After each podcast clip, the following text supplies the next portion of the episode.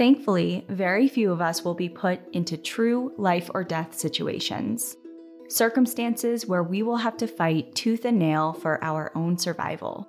Whether it be an accident of some kind, losing our way in the wilderness, being cast adrift at sea, or stranded without aid, all of these people will eventually have to make a choice. In a life or death situation, there is no middle ground and no levels of severity, no sliding scale or happy medium. You are either going to live or you are going to die. In times like these, people will often call upon their preferred deity, a supreme being of which they plead to be spared. A final attempt and a shout into the void in hopes of reaching whatever or whoever is out there for assistance or for a good curse out. But there comes a point where begging yields no results and a choice must be made to accept demise or to dig in your heels and rebuff, a mental refusal that can potentially make all of the difference.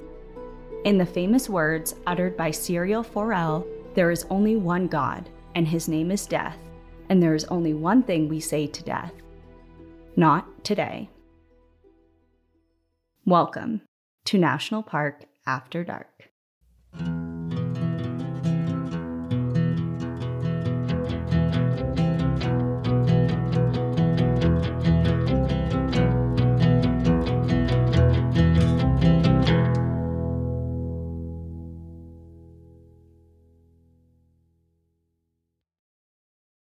So this is a death episode. This is a survival episode. Oh right, not today, not today. Not today, death. Not today. Do you know who that is? Of course not. It's famous character in um well, he had kind of a short stint in the series, but it's a Game of Thrones character. Oh, okay. I have seen I have seen Game of Thrones. He's the one he appeared in earlier seasons. He is the one who ch- uh, teaches Arya how to sword fight and Oh, yeah, yeah, yeah. Mhm, yeah. Okay. So, anyways, this is not a Game of Thrones podcast, nor is it a true crime podcast. We don't know what we are, but we're talking about a survival situation today in Africa. Nor are we a survival podcast. But But here we are. We're going to be talking about a survival story, which taking a page out of your book for this one and changing it up a little bit. I do love a good survival story. Yeah. And I chose this story to come out at this time because we are gearing up in the next like handful of weeks to go to Africa. So I really wanted to cover an African continent based story. So even though we're not going to be in this national park, we're going to be really close to it. So I wanted to do this story. Who knows where our adventures might lead us? I know we do have like 10 days between South Africa and Madagascar, which is still to be determined. Who knows? Yeah. So maybe we'll come here. We know we will not be flying home.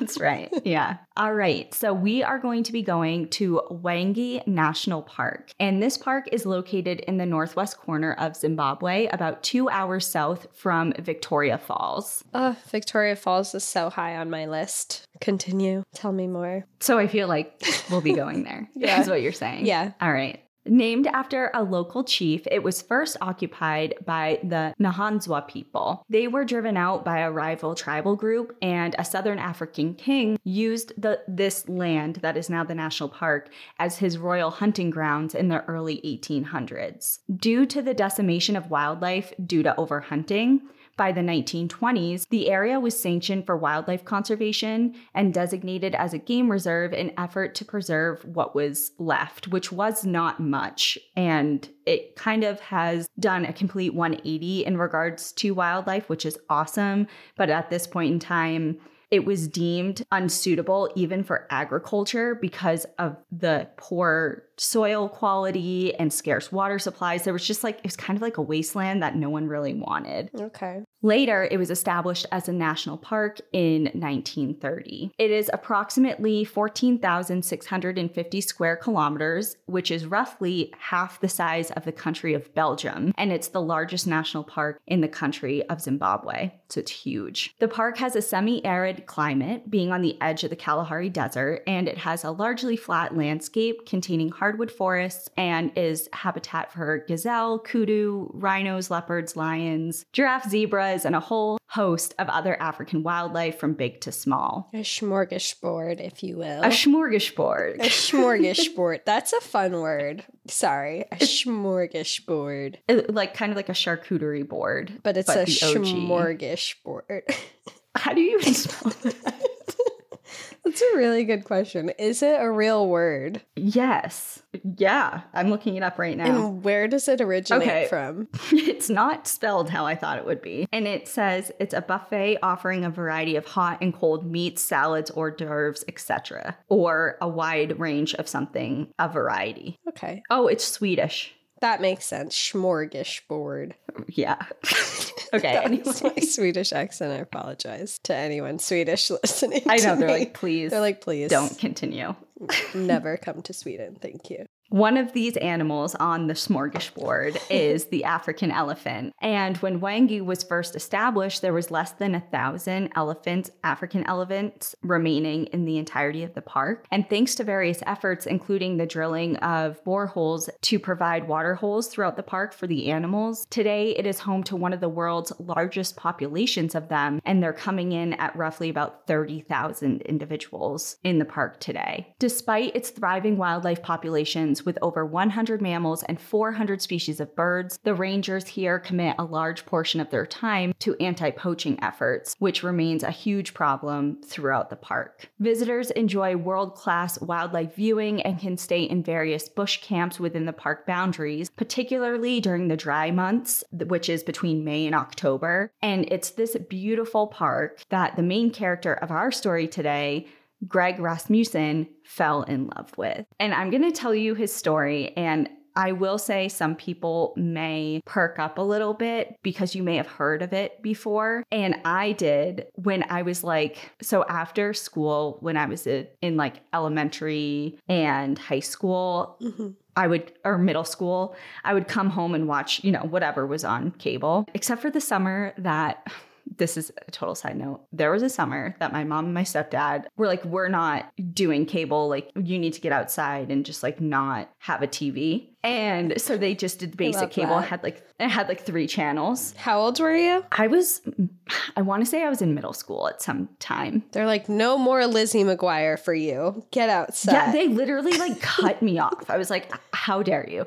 But there was one show that was on like one of the handful of um, stations. I don't know if you remember this one, Supermarket Sweep. Do you mm, remember that? No, show? I oh My don't. God, it was so addicting. It's like jokes on you because I actually now love Supermarket Sweep. it was a show where you had to like, okay, the details are fuzzy, but basically there was all these people like with shopping carts at the supermarket and they had like a certain amount of time there was like a timer on that they had to go throughout the grocery store and fill up their cart with the most expensive items. And whoever had like the biggest haul like grocery haul won or something. So people would go after like formula and diapers and you know really expensive stuff. Hmm and that was the whole base of the show. What did they win? I don't, I feel like they either won what was in their carts or some sort of cash prize or like a vacation or something. It was like one of those like weird. It sounds like a show you could get into, especially the anxiety of like winning. Yeah, and the timer would go down. It's like, oh my god, get that last like bundle of stuff, and they had to like rush back. Grab the steaks. Seriously, it was wild.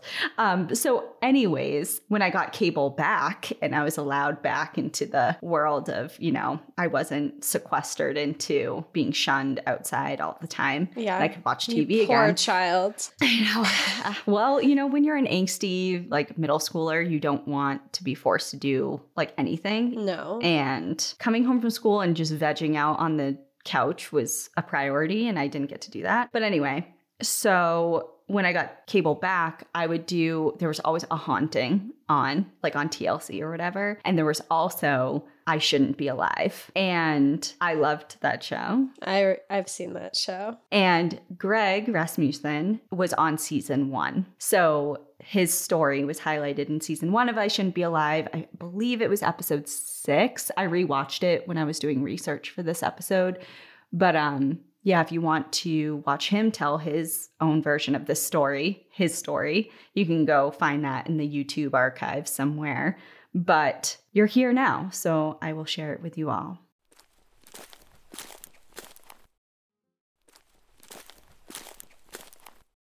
Greg was born in April of 1956 in London, but moved to Zimbabwe with his family when he was 11. It didn't take long for him to become enamored with the African wildlife and wild spaces of Africa, and he spent most of his time outdoors and amongst the laboratories of the Natural History Museum growing up. He went on to study at Falcon College, which is an independent boarding school in Zimbabwe, before he went on to join the British Royal Navy. While he was in service with the Navy, he continued his studies at the Warsaw Naval College, but also took a big interest in research. In 1978, he received an award for his work on ocean currents in the Atlantic and went on to make a couple journeys to both the North and South Poles. He made his way back to the African continent and started work as a herpetologist, dead set on making his career centered around reptiles. But as a young biologist just starting out his working career, he was eager to jump on any opportunity that presented themselves, whether it had to do with reptiles or other species of animals. So when he heard that there was news of a painted dog research team who was searching for additional help on one of their upcoming trips, he eagerly signed up and jumped on that opportunity. And this trip pivoted his entire life. He fell in love with the African painted dogs, and after witnessing a surprising interaction between pack members he and his team were observing, he knew that he was going to dedicate his entire life to them. He still has a space in his heart for reptiles, but the African painted dog really took the spotlight for him. According to an interview that Greg gave, this special moment that he described that really changed his mind as far as his area of study focus is when on this trip, he heard a scuffle between the pack that he was following and a lion. And when he got into the bush, he discovered that there was a severely injured African painted dog laying down. He couldn't even lift his head. He was obviously significantly injured. And Greg was pretty sure that the animal would soon succumb to its injuries and it was probably going to pass away you know, in the near future. Mm-hmm. Knowing there was nothing to be done, and obviously not wanting to interfere because he's there strictly as a biologist to study and not interfere with anything, he made the difficult decision to leave the dog so nature could take its course. And the next morning, he returned to the area and the dog was not there. It was missing, and there was drag marks seen from the spot where he last saw it. And he assumed hyenas or other predators had found a free meal, essentially. But after he followed the drag marks, to his complete surprise, he found that the dog had been dragged into a thicket by the rest of its pack members. And over the course of a few months, the pack proceeded to feed the injured animal and aided in its recovery, literally licking the dog's wounds until he regained his strength and the animal made a full recovery.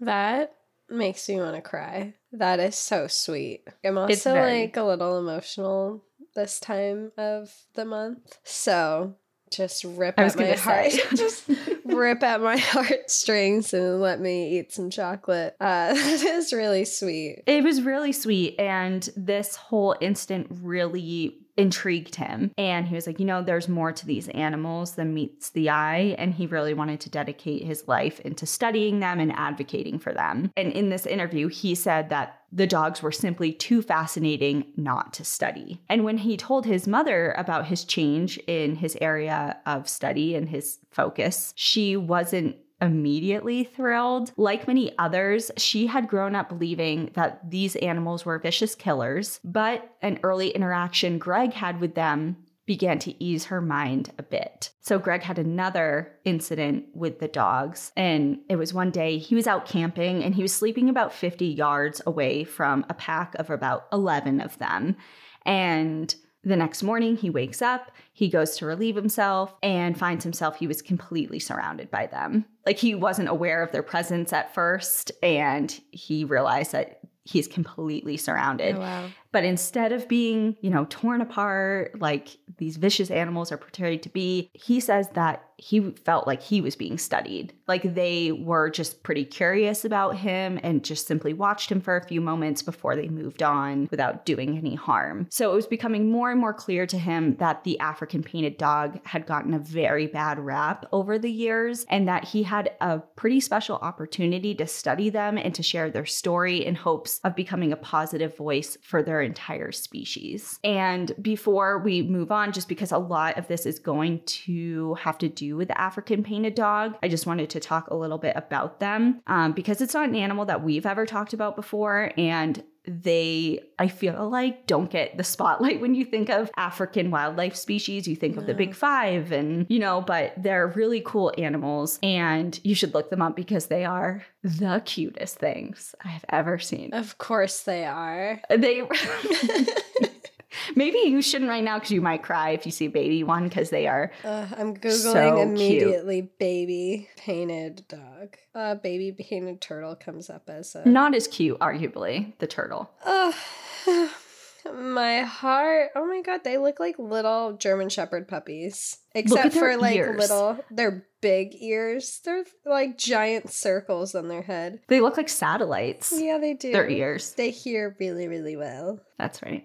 Wow, they're so cute. I want one. Not really, but you know, if not friend, why friend shaped, you know? Right. Well, honestly. So you may have heard of these animals being referred to as the African wild dog. And that's how I had heard of them growing up.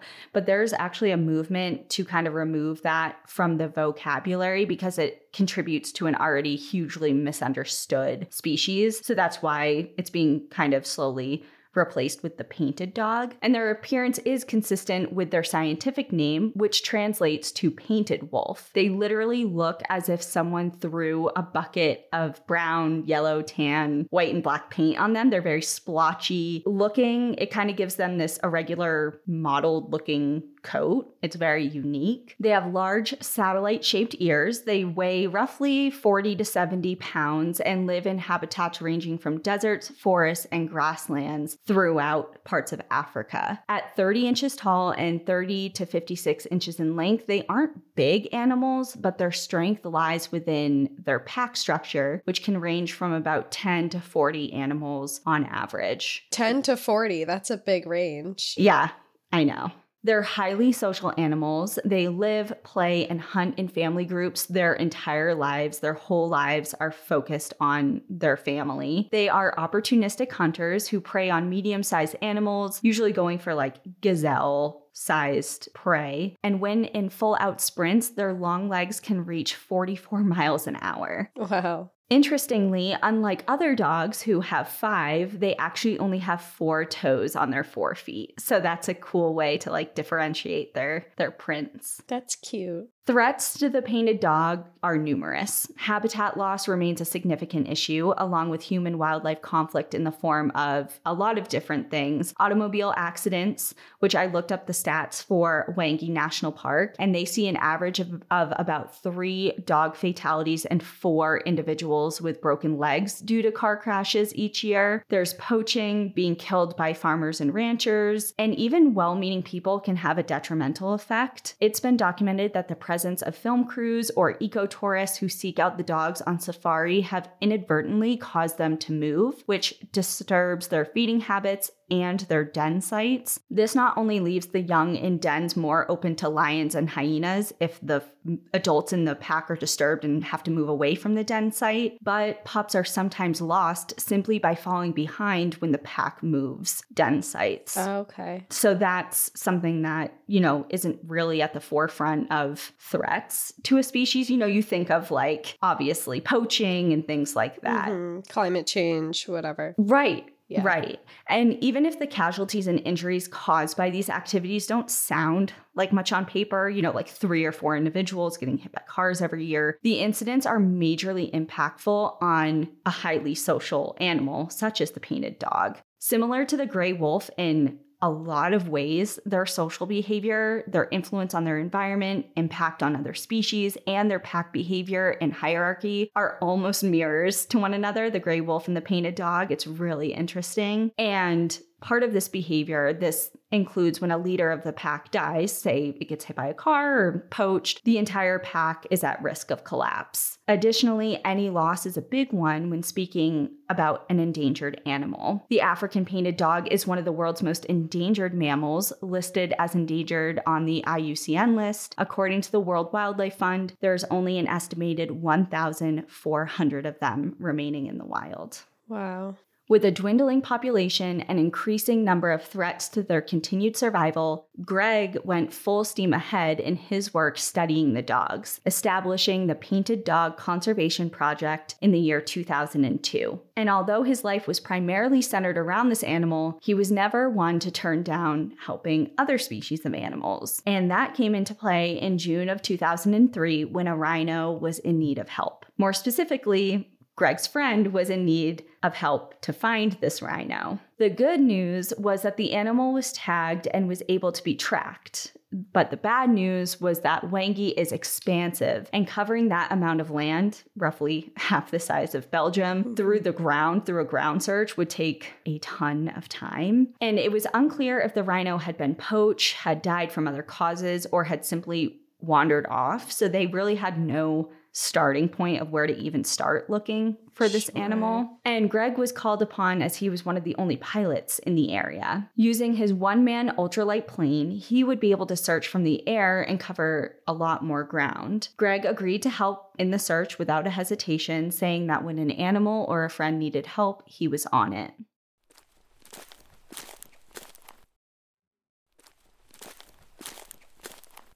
Deciding to get an early start on the day before temperatures got too hot, Greg hopped aboard his plane and took off. Scanning the savannah for signs of the missing rhino, he was also listening for it. The animal was equipped with a tracking device that sent signals out regarding its location, and Greg had the receiver. Not only could this piece of equipment give its location when in range, but it would also send out signals indicating if the animal was alive or dead. GPS trackers have come a long way in the two decades since this time because remember, this is literally 20 years ago, mm-hmm. 2003, and they can provide a wide range of data. But Greg simply needed to know where the animal was and if it was still alive, and then report back to his friends. After only about an hour in the sky, he got what he needed. His GPS signal alerted that it had located the animal and it was alive. Although he didn't have a specific visual on the animal below him, he didn't spot it with his own eyes. That information was enough to report back. He had the general coordinates and, you know, the signal it was alive.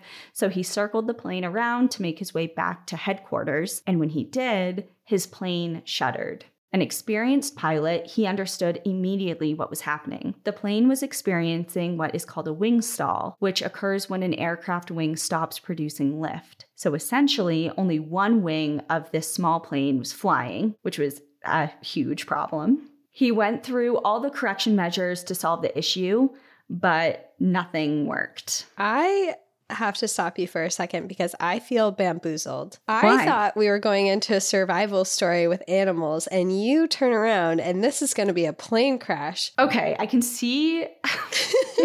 and you're back on another plane crash episode, and I was just not prepared. I mean, I'm sure that there's more to it, but I just had no idea going into this episode that you were back in a plane crash episode. I really didn't realize that until right now either. So I am equally as surprised. I didn't even think about it because it is usually when I do plane crash stories. I guess no, that's not true because there are survivors, the ones that I talk about. Yeah. Okay, I it's a knew, minor part. Uh, you said it like a couple episodes. You're like, I'm not doing plane crash story for a long time, and here we are. I'm just, I'm shocked. I'm pleasantly surprised, but I'm just shocked because I was like, we're in Africa, painted dogs, wildlife. He's gonna survive some crazy animal encounter, and now you got him in a plane. Uh, tell me more. Tell me about the plane.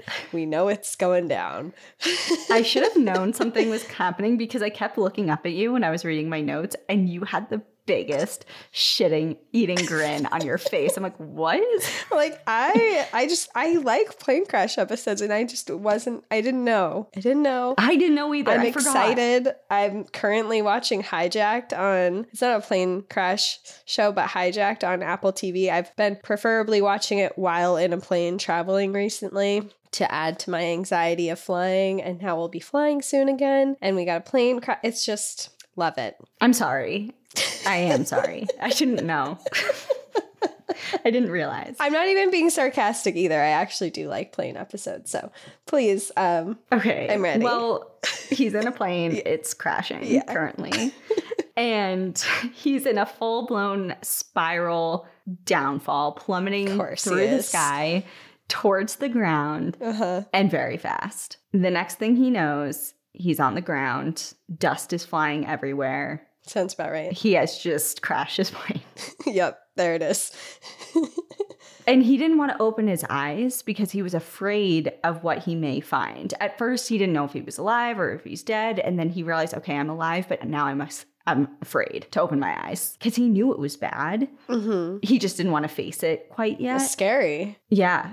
And so finally, he starts to open his eyes because he felt droplets on his face. The skies had been clear moments before when he was flying, so there was no way that it was rain, but then he started to smell it and then he started to taste it, and it was petrol. So he was blinking his eyes open and discovered that he was coated in this gasoline from his plane. And the panic set in almost immediately he feared that he was going to be incinerated in an explosion, and he knew that he needed to get out of the tangled mess of metal and far away from any flames that it could produce at literally any moment. I mean, I feel like you see that in every movie, especially with like cars, like car crashes and chases, and they end up exploding. And so he's thinking that this thing is just gonna like explode at any given moment. Mm-hmm. So he's attempting to wiggle out of his crumpled spot that he's in in this wreckage, but he realized that his legs wouldn't move. With the anxiety of the plane exploding without warning gnawing at him, he used his upper body to drag himself, scooting away on his butt out and away from this leaking wreckage. After an exhausting and panicked drag, he made it to a single tree nearby. But almost as soon as he dragged himself to safety, he realized he needed to call for help through the radio on the plane. Mm-hmm. But he was petrified because he kept envisioning the plane exploding into this big fireball and consuming him. And he was dreading being burned alive and unable to run away because his legs still aren't functioning. However, the seriousness of his situation was abundantly clear. He had only planned for a quick flight. As a result, he had no food, no water, and no survival supplies of any kind. And bonus, he was 70 miles away from the nearest road and no one knew where he was. Oh, no. Once again, he dragged himself over to the plane to access the radio to send out a distress call. But his heart sank when he reached for the equipment, only to find it completely fried from the crash. The crash had short circuited everything, and none of his equipment was functional. Deflated, he made the arduous journey back out of and away from the wreckage. Breathing heavily and assessing his situation,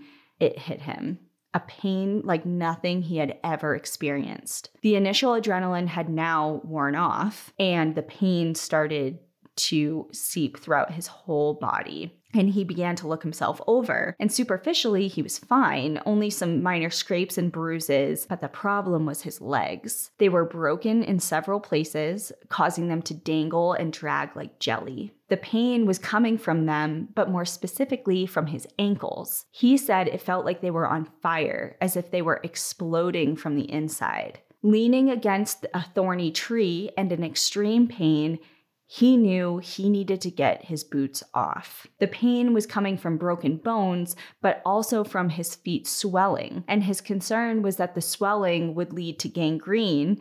And out of fear of losing his feet, he knew he had to get his shoes off and he needed to get uh, them off now. But the problem was he was so badly injured, he could barely reach down to get to his feet, let alone reach all the way to his feet to take off his boot. So he's leaning, he's sitting on his butt, he's leaning his back against this singular tree, and he reaches out for a branch that looked like it had a little bit of a natural hooked end in hopes of using it to loosen up his tightly mm-hmm. laced boots. And he maneuvered the stick between the loops of his laces and he was successful in untying them. But unfortunately, the loosening of the laces led to the loosening of the shoe, like slowly as he was doing like row by row. The shoe would slowly and like bit by bit loosen up, and that space was immediately filled by unchecked swelling. So he was getting like nowhere. Mm-hmm. Greg had to remove the laces from each individual eyelet on both of his shoes with this hooked end of a branch, like one by one by one. As his feet are just swelling as he does it. Ugh.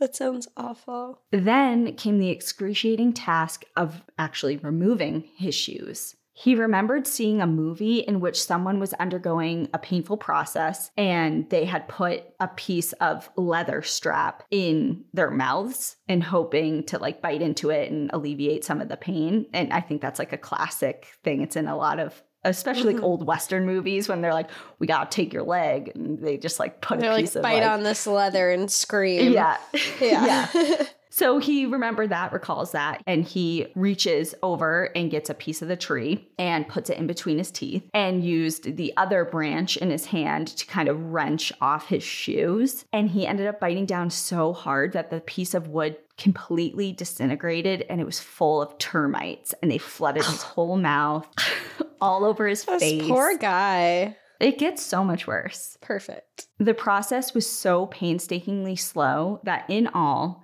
it took him two and a half hours to get his shoes off. Wow, that's awful. And his face is filled with termites. Mm-hmm. As Greg was fighting with his shoes, Peter Blinston was at work. Peter was one of Greg's best friends and closest colleagues and had a similar story that led him to Africa. Peter first learned of the painted dogs in grade school while living in England after watching them on screen in a nature documentary. He knew that that was where his life was headed as soon as he saw them on film. Peter and Greg worked side by side at the nonprofit called Painted Dog Conservation, and that is where he received the phone call that no one ever wants to get. Norman English, the local warden, called Peter to inform him that Greg was missing, and the duo immediately started organizing a search effort.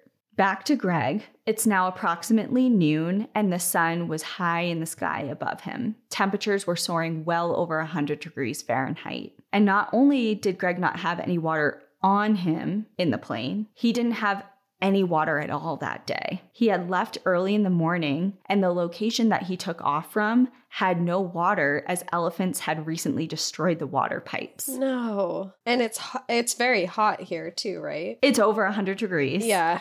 It's noon. He hasn't had a sip of water all day. And now he's broken and in the middle of the open savannah. He could feel himself literally roasting in the sun, the single tree not providing enough shade for him. Plus, he was out in the open without any form of protection from predators. It wasn't exactly the predators that worried him at first, it was his complete inability to do anything in defense. Like I said, his legs felt like jelly and they were completely useless, making him essentially a sitting duck in a landscape teeming with carnivores, always on the search for food, who would jump at the opportunity for an easy, defenseless meal. Glaring over at the wreckage yet again, he knew he had to utilize it. Setting aside the fear of a fire, he had to seek shelter from the sweltering sun and the prowling predators. But after a traumatic crash landing, dragging himself back and forth, being exposed to the relentless sun, and his hours long shoe ordeal,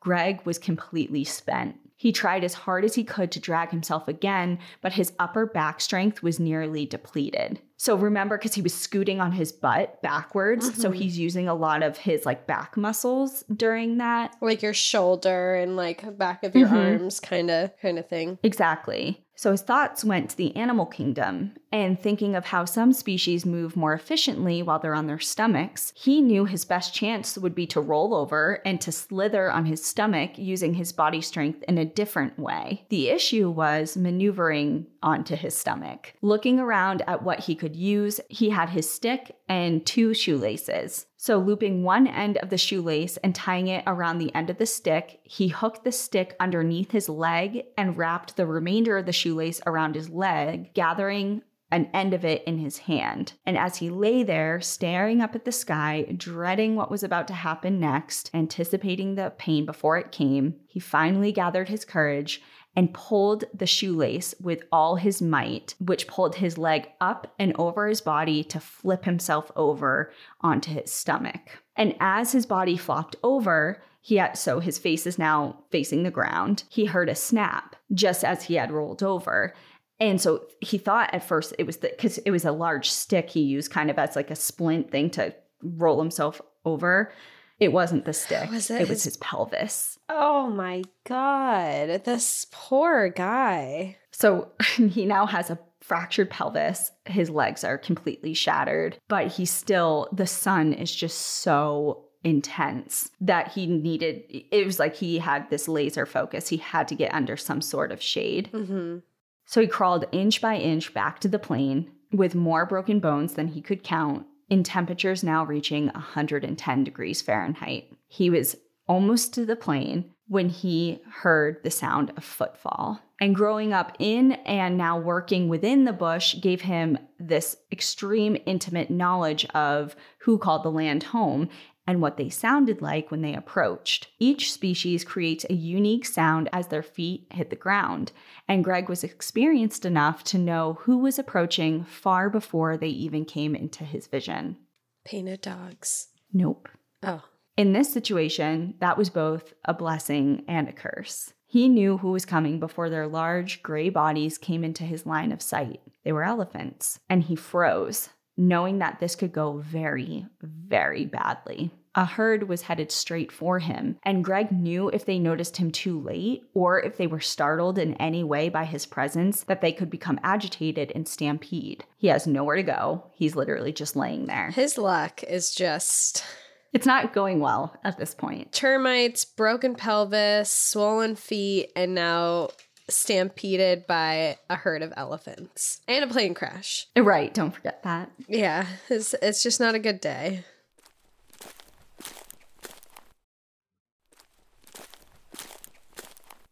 After what seemed like an eternity, the herd moved on and away from him. So whether they saw him or ignored and ignored him or just didn't realize he was there, he's not sure.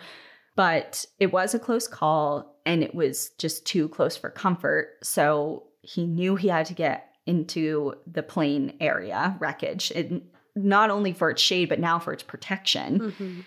Mustering all his strength, he made it back to the wreckage and crawled underneath it, welcoming the relief it provided from the sun. As soon as he made it, he felt something sticky on his mouth. Sputtering in the dirt, coughing, and trying to catch his breath, he realized that his lower lip had turned into the consistency of rubber. It was literally liquefying as he fried in the sun. Part of it had detached and shot into the back of his throat. Horrified that he has now quite literally swallowed a piece of his lip, Greg wanted to cry. Valid. That cry, Greg. This is Totally valid. But even if he wanted to cry, he couldn't. His body was so dehydrated, it couldn't produce tears, Man. let alone shed them. This is reminding me of your Yossi uh, Ghinsberg episode where he was out. Oh, and just yeah. bad things after bad things kept happening. I feel like this guy is experiencing something very similar. Definitely, yeah. I would say Yossi probably had it a bit worse, like overall. I mean, he did take a stick up the butt. yeah, apple that. apples to oranges, you know, right, hard right. to compare. At this point, it's about 4 p.m., and now about eight hours after his initial crash has passed, and his mental state was starting to deteriorate. Just as he was starting to spiral, he heard a call. A high pitched purring, and he instantly recognized it. It was a lioness calling for her cubs, and her footfall was moving through the brush directly towards him.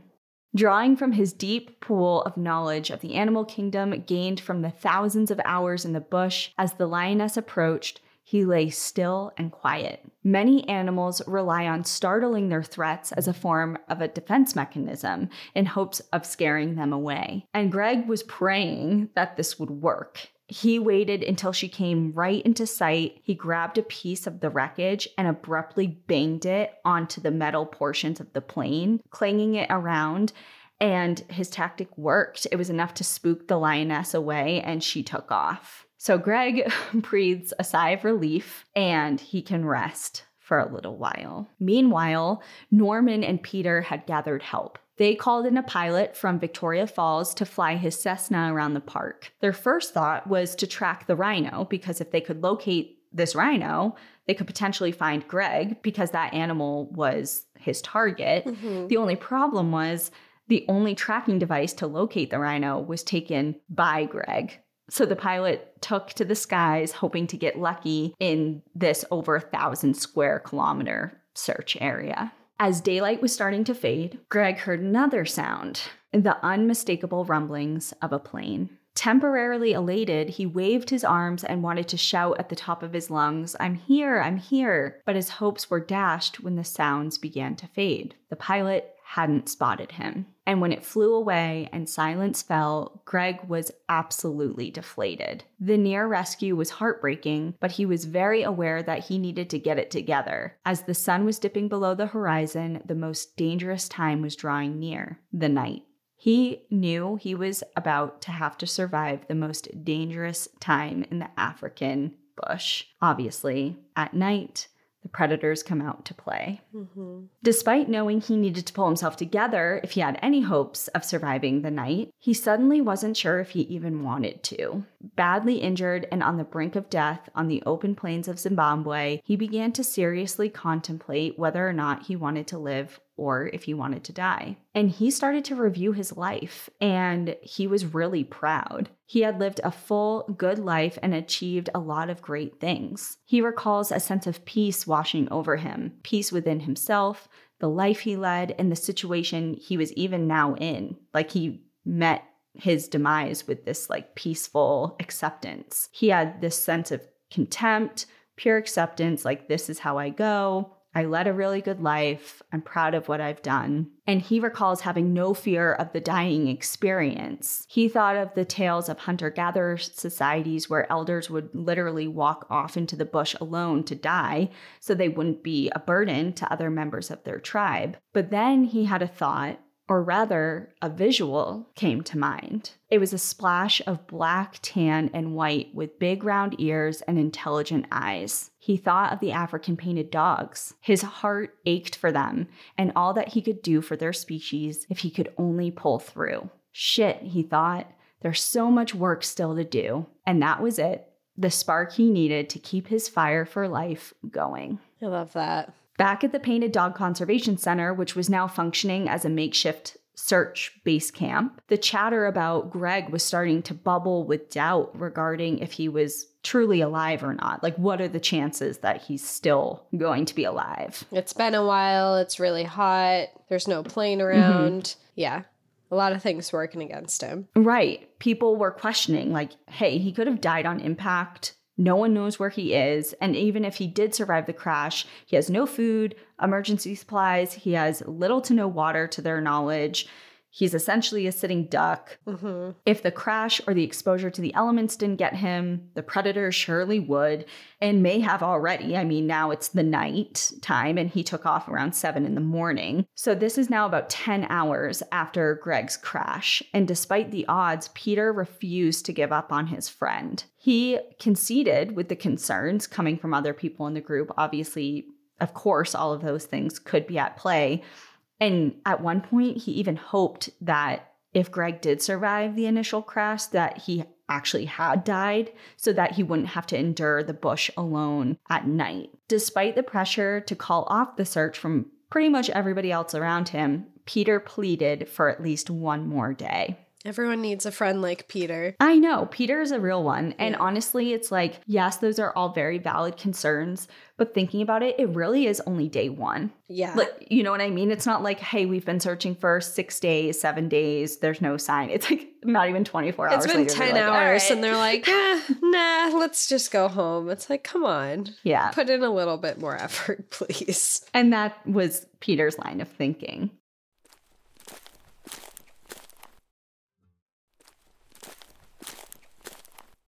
As night fell, Greg was having nightmares, but he wasn't asleep. He was having these waking, anxiety ridden, just terror filled visions. And it was surrounding one species in particular. And he had this scene like playing over and over in his mind and it had to do with hyenas. One of the fiercest predators and most cunning scavengers around, Greg knew all too well what they were capable of. He actually knew someone, a fully grown and able bodied man who had died by their powerful jaws. He had been asleep around a campfire when he was grabbed from behind and dragged off into the bush to be consumed. Can't wait to go to Africa. I know. Africa 2023, here we come. Yeah. If that could happen to someone who had the ability to fight back, Greg knew he was completely defenseless and hopeless in this situation. He was being tormented by the thought and he was too frightened to fall asleep. He was praying for the sun to rise, but just before it could, around 4 a.m., he heard footfall again and his fears were realized. It was Hyena. Every cell in his body was on high alert as it approached in the darkness. Greg reached over and grasped the item he used before to scare off the lioness and was bracing to do the same thing when the footfall began to fade, hyena interaction avoided. He was like, oh my God, I can't take this. the anxiety, like, it's just like one thing after another. You can't relax at all. As the sun began to rise at the conservation center, Peter's plea for another day of searching was granted. His call for help was answered not only would the pilot help again, which was great news, but 15 additional volunteers joined on the ground. At 7 a.m., 23 hours after Greg's crash, the search crews took off and fanned out. Norman took to the skies, Peter confident that if anyone could find Greg, it would be him, as he knew the area better than anyone. At roughly the same time, Greg was both relieved and crushed to see the sunrise. The night was behind him, thank God, but the day brought its own set of risks. He doubted he'd be able to survive another day of intense heat with no water. He reached for the global positioning unit, and it was useless in this situation. He couldn't tell anyone where he was, so this was the thing that he was using to track the rhino. Mm. Because remember, his radio's fried, but he has it, it's like he's in this desperate state. So he's grabbing it, and he was turning it on and off. And as he would do that, it would display his coordinates and the time at which he was turning the unit on. And he was doing this until he realized that he was essentially keeping this morbid sort of record of what he believed were about to be his final hours. So his worry was that his friends or whoever would stumble across his remains eventually in the crash site, that they would go through it and realize like when approximately he died, like when he stopped using this unit and it mm-hmm. stopped recording the time. So he was kind of just going through what am I going to leave people with of if I got here 20 minutes sooner, an hour sooner. I just missed him. I could have saved his life. So he eventually turned off the unit and never used it again because he was really afraid of causing this like internal guilt and strife within somebody who would eventually find his body. That's very thoughtful of him in a time where he's trying to survive. Yeah, exactly. He's always thinking about, you know, others whether it be the painted dogs or, you know, other people who are going to eventually come by him. So he turns off the unit and focus on trying to scavenge any resources around him. As he was unable to move much, he grabbed a nearby piece of broken windshield from the plane and was licking it in hopes that it had collected some sort of moisture or condensation. And as he's like mid lick, he hears a sound, and it was a plane. After several hours of searching, on a hunch, Norman had decided to fly back towards what would have been the start of Greg's initial route to find the rhino, and he was flying right by him. Greg knew that the radio was non functional, but he couldn't resist trying in a last ditch desperation attempt. And he used his last effort to click the radio. He was uttering his name, his location, and Mayday, Mayday into this broken piece of radio, hoping it would send sort of even like a weak signal of it even trying to click on. Mm-hmm. He just wanted something to hopefully catch the attention of this nearby plane. He then grabbed a piece of wreckage and was waving it in the air, hoping it would reflect the sun and grab the pilot's attention. His hopes were soaring and then dashed again when the plane took a sharp turn and flew away from him. No, not again. Greg was sure of it now. His life was now reduced to its final hours. But unbeknownst to him, Norman had spotted him. Well, not him exactly, but his wreckage. His hunch had paid off. Despite going 40 miles south of the main search area, it wasn't safe to land the plane there, so he had radioed back to the base, informed everyone that he had located Greg's wrecked plane, and that he dispatched the ground team immediately to that location. So even though he did take off, he's coming back. There were people coming, there were people on their way. And at this point, everyone is cautiously optimistic because who knows what they were about to come across. Sure. He could have died on impact. He could have been like, you know, scavenged by lions or hyenas. His body could be really wrecked. They could be essentially coming across a bloodbath. They had no idea. Yeah. Or he could not be there at all. Maybe he had survived the plane crash and got up and walked away and tried to search for help and now he's like not there at all. There's so many possibilities. Regardless of the outcome, Peter was going to be there for his friend, ready to face whatever lay in wait and jumped into one of the vehicles headed straight for the unknown. At 11 a.m., Greg was nearing his final moments. He was in and out of consciousness and roasting in the midday sun when he heard footfall once again. But this time, it didn't belong to threats, it belonged to his salvation. The footfall quickened and voices raised when the team approached, realizing that Greg was alive. He blinked his eyes to see Peter and a team of volunteers rushing towards him, faces he recognized and others that he didn't. And in his interview in the I Shouldn't Be Alive episode, Greg tearfully recounts that exact moment, remembering the water dripping on his lips from the canteen of a volunteer that to this day he has no idea who they were, Peter's reassuring voice, and the hand of a stranger on his shoulder, accompanied with, quote, you're in safe hands now. Greg had survived. After his rescue, his journey was far from over. He underwent over 100 operations in the years following his incident to save his legs. And through the operations, he actually lost three inches on his height, but through sheer determination,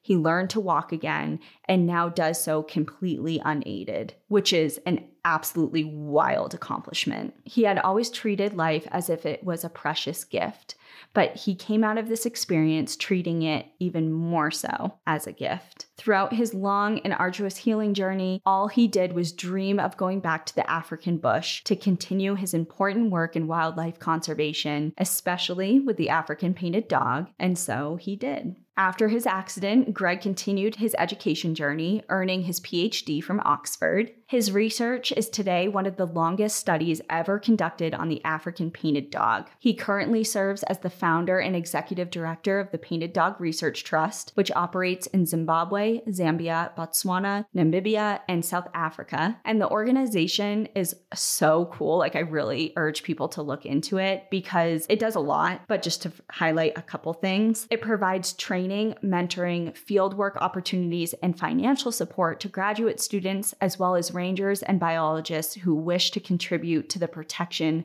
of Zimbabwe's wildlife, all in hopes of inspiring a new generation of conservation biologists. The Research Trust today works day to day with the dogs, collecting and monitoring baseline information on genetics to monitor population health, they fit and analyze data from satellite collars to determine how packs are using their landscape and to gain more insight to pack territory and movements. They also fit the dogs with anti snare collars, which are riveted and reinforced to prevent them from choking to death when they're caught in poachers' snares. And Greg is all hands on deck regarding his conservation work. He believes in a holistic approach to conservation that encompasses everyone, including farmers, school children, and local communities. Working under the belief that people will conserve what they love, Greg frequently travels throughout Africa and overseas to villages, ranching areas, schools, and more to raise awareness for the painted dog. He is also an accomplished author and has several publications. He works with local governments and communities to further advocate for the protection for the dogs and their habitat. And Greg spends several months a year overseas on an annual painted dog awareness fundraising tour where he, well, fundraises and raises awareness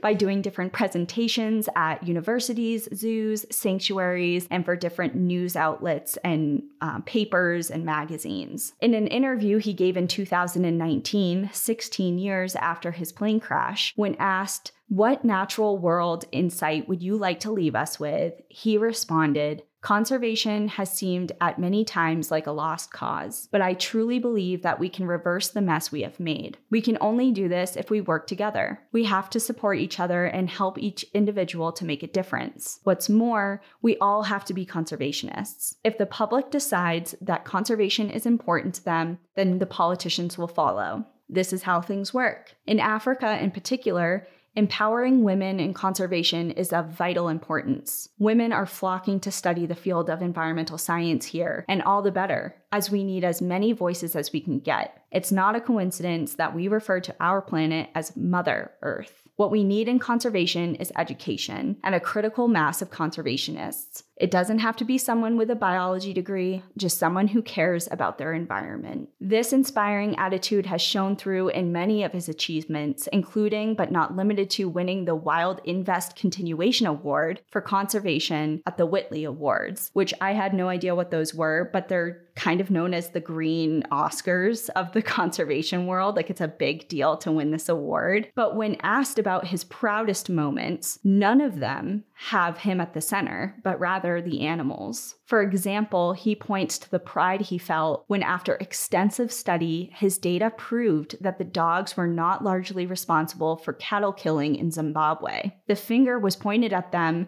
and the animals were taking the blame. But due to his and his team's hard work, that negative stereotype was completely dispelled when the data revealed that less than 2% of cattle losses could be contributed to the painted dog.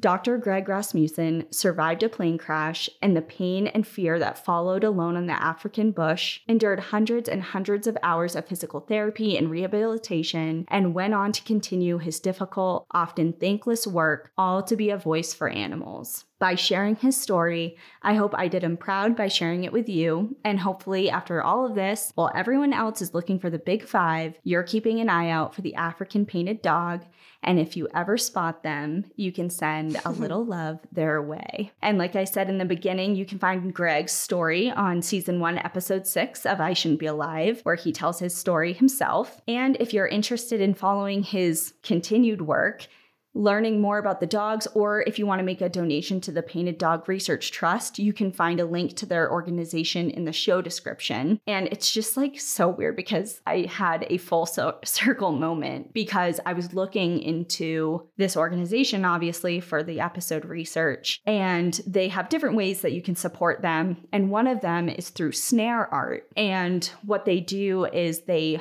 a lot of their efforts have to do with anti poaching efforts. Snares are a way that poaching is done a lot of the times with these dogs. So, rangers for the park, the national park, or through this organization will go out and collect snares that are placed illegally. And they're like this wired, obviously wired in the snare, and they'll take it and they'll make art out of it in the shape of African painted dogs and sell it and the proceeds will go against anti-poaching efforts. It's like a creative fu to the It sure is.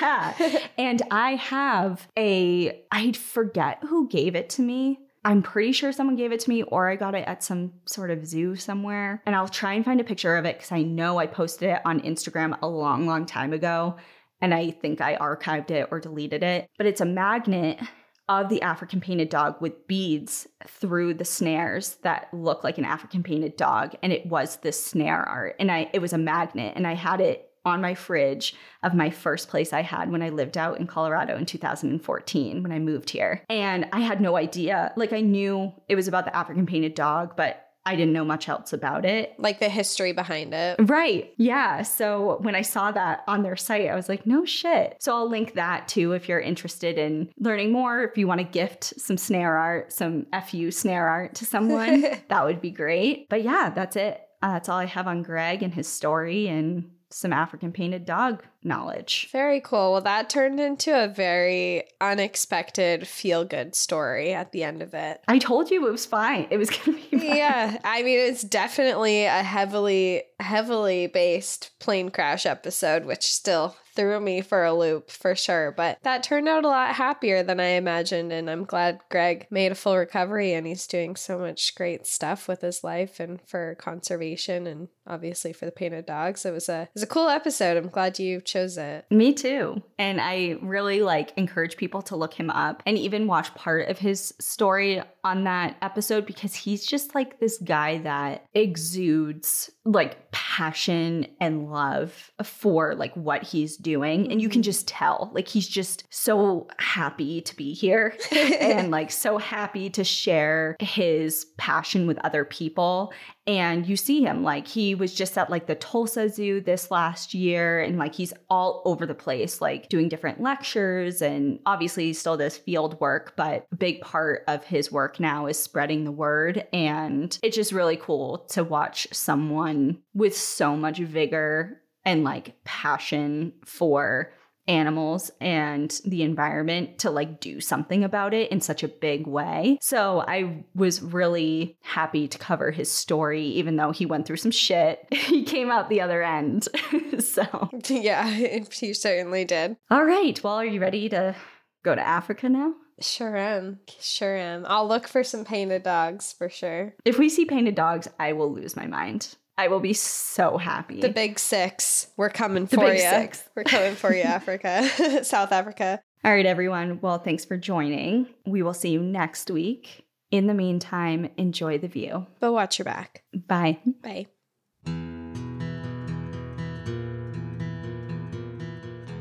Thank you so much for joining us again this week. If you have a trail tale or story suggestion, send us an email at stories at npadpodcast.com. Follow us on Instagram and Facebook at National Park After Dark and on Twitter at NPAD Podcast. Join our Outsiders Only community on Patreon or Apple subscriptions to listen ad free, unlock monthly bonus episodes, and exclusive content. And remember, when you support our sponsors, you are supporting our show. For our exclusive discount code, and source information from today's episode, check out the show notes. For more information on our show, our book recommendations, merch updates, and more, visit our website at npadpodcast.com. And please rate, review, and subscribe from wherever you listen to podcasts.